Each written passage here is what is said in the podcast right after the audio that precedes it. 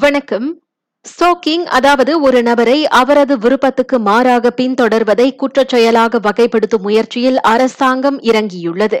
மக்களவையில் தாக்கல் செய்யப்பட்டுள்ள அந்த உத்தேச சட்டத்திருத்தத்தின்படி அவ்வாறு செய்ததாக குற்றம் நிரூபிக்கப்பட்டவர்களுக்கு அதிகபட்சமாக மூன்று ஆண்டுகள் சிறை தண்டனையும் தண்டமும் விதிக்கப்படும்.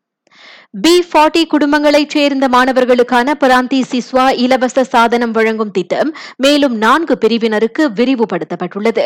பொது உயர்கல்விக் கழகங்கள் ஐபிடிஏ கல்வி அமைச்சின் கீழ் உள்ள மெட்ரிகுலேஷன் கல்வி மாணவர்கள் ஆறாம் படிவத்தைச் சேர்ந்த முதல் மற்றும் இரண்டாம் தவணைக்கான மாணவர்கள் மற்றும் வொகேஷனல் கல்லூரிகளில் பட்டய கல்வியை மேற்கொள்ளும் மாணவர்களை அந்த நான்கு பிரிவுகள் உள்ளடக்கியிருக்கின்றன சம்பந்தப்பட்ட மாணவர்கள் இன்று தொடங்கி செப்டம்பர் முப்பதாம் தேதி வரை பிராந்தி சிஸ்வா திட்டத்திற்கு விண்ணப்பிக்கலாம்.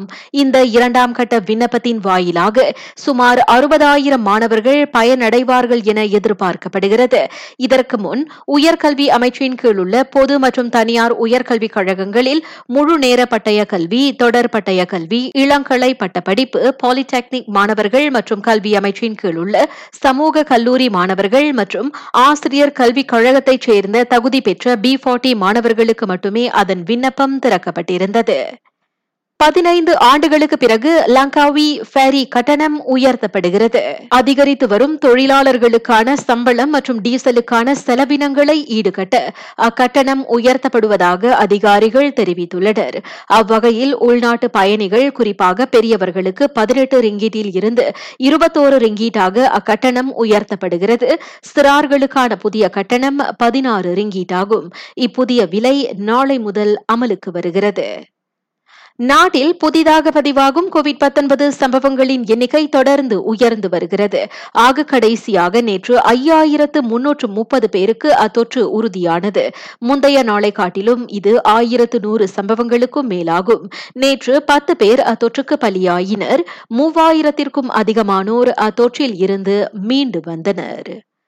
நாட்டில் நேற்று ஆறாயிரத்து முன்னூற்று அறுபத்தி ஏழு பேர் கோவிட் பத்தொன்பதுக்கான இரண்டாவது ஊக்க தடுப்பூசி போட்டுள்ளனர். இதையடுத்து அக்கூடுதல் தடுப்பூசி போட்டுக்கொண்டவர்களின் எண்ணிக்கை மூன்று லட்சத்து அறுபத்தாறாயிரத்திற்கும் மேல் அதிகரித்திருக்கிறது. நீதிமன்ற வழக்கொன்றில் உதவ முப்பத்தைந்தாயிரம் ரிங்கிட் கையூட்டு வாங்கியதாக நம்பப்படும் அரசு ஊழியர் ஒருவர் ஆறு நாட்கள் தடுத்து வைக்கப்படுகிறார். மலேசிய ஊழல் ஒழிப்பு ஆணையத்தின் திருங்கானு மாநில பிரிவு செய்த விண்ணப்பத்தின் அடிப்படையில் அவரை தடுத்து வைத்து விசாரிக்க குவலத்ருங்கானு மேஜிஸ்ட்ரேட் நீதிமன்றம் அனுமதி அளித்திருக்கிறது. நான் சௌரியம்மாள் ராயப்பன். வணக்கம்.